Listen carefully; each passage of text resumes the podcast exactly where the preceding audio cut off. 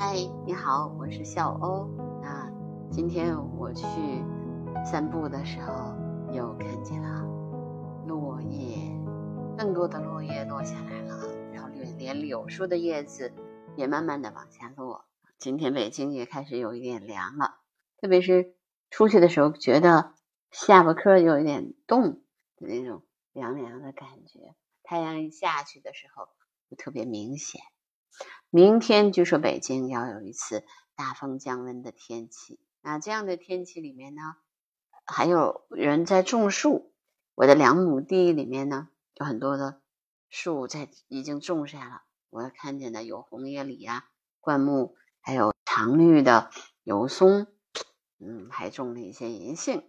现在种树也很方便，那种大的那种挖沟机，就就一棵树就种上去了。人也很少，只是有一需要有一些浇水的人。那这两天，球迷朋友们肯定关注的还是四年一度的世界杯了。那昨天晚上和今天凌晨的时候，也有四场比赛进行。啊，我昨天在荷兰和厄瓜多尔比赛的时候，那个我看见了厄瓜多尔的国旗最上面有一只特别特别大的雾鹰。这种乌鹰跟我以前看见的秃鹫还不太一样，对这个这种鸟呢，也叫秃鹰，呃，它跟秃鹫不一样啊。我我后来查了一下，就是我们的呃百度百科里面说啊，这个秃鹫就是秃鹰，其实不是的，它是猛禽当中最大的鸟，人们称作百鸟之王。这种鸟真的就是生活在呃高山上的一种乌鹰。厄瓜多尔人特别喜欢这种鸟，也叫美洲神鹰。它是昼间活动，横行天空。它有多长呢？有一点五米那么长，两翼展开的时候四米宽，是猛禽当中最大的这种鸟。所以厄瓜多尔人很喜欢它，被它是厄瓜多尔的国鸟，觉得它有神威有力。在厄瓜多尔的国旗和国徽上都有大乌鹰威风凛凛的形象啊，它是厄瓜多尔人心目中力量的象征。它它是呃属于啊脊椎动物门脊椎动物亚种鸟纲啊鹰科的这种鸟。它是人们说它是鸟类当中最难看的一种鸟。呃，它的头和颈部都裸露，都是皮肤啊。然后只有身上有那个锦羽，雄的乌鹰还长着鲜红的肉垂儿，头部也有肉垂儿，瘦长的颈向下面有一圈白色的柔软的绒毛，就像一个银圈套在这个脖颈上，把其余的鸟的乌黑的羽毛衬得更加鲜明。大乌鹰的脚爪特别有力，但并不像其他猛禽那样锐利。它主要栖息在智利的安第斯山的悬崖峭壁上，特别是高出海面三千到四千米的高原上。大乌鹰经常挺立在悬崖峭壁上，目光炯炯，凶猛异常。一旦发现腐尸，它们就群居而上，大口的吞噬。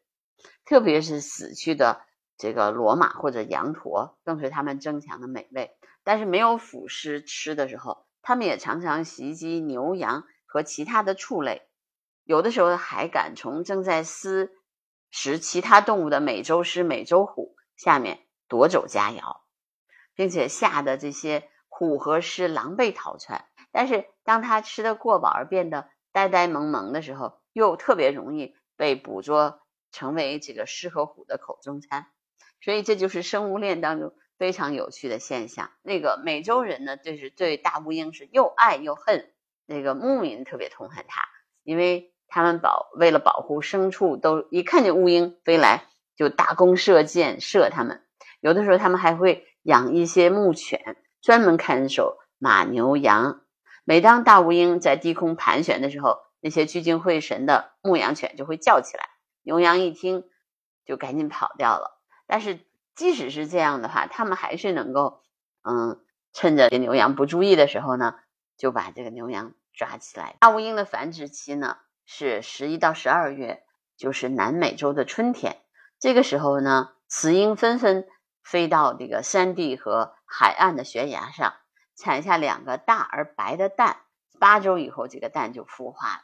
刚出生的鸟呢，有灰色的羽毛，它要在巢穴里待五个月，才能够离巢独自生活。它是一种擅长高飞的鸟类。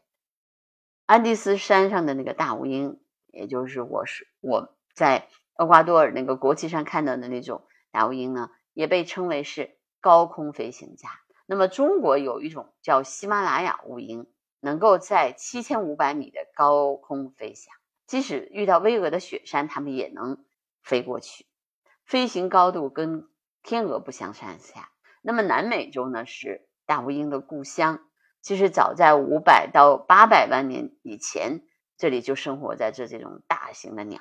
大乌鹰在振翅当中是非常缓慢的，它的振翅率呢，通常每秒钟一次，有的时候还能在天空中盘旋很长的时间，而不必震动一次翅膀。这跟美洲最小的蜂鸟每秒振翅九十次，正好形成一种非常鲜明的对比。大乌鹰的寿命非常长，能够活七十多年，是世界上活得最长的鸟类。所以你看，就是我有的时候会觉得，哎，发现不同国家国旗上的这些鸟也是非常有趣的。了解鸟类，了解他们国家对于鸟类的认识。啊，其实你说世界杯是什么？第一，它是足球；第二，它也是你了解其他国家的一个窗口。就像我们通过卡塔尔世界杯。了解卡塔尔这个国家一样，我们也可以通过这些国旗国徽了解这些鸟类以及它们在这个国家的地位和影响。好，那我今天的播客就到这儿了，拜拜。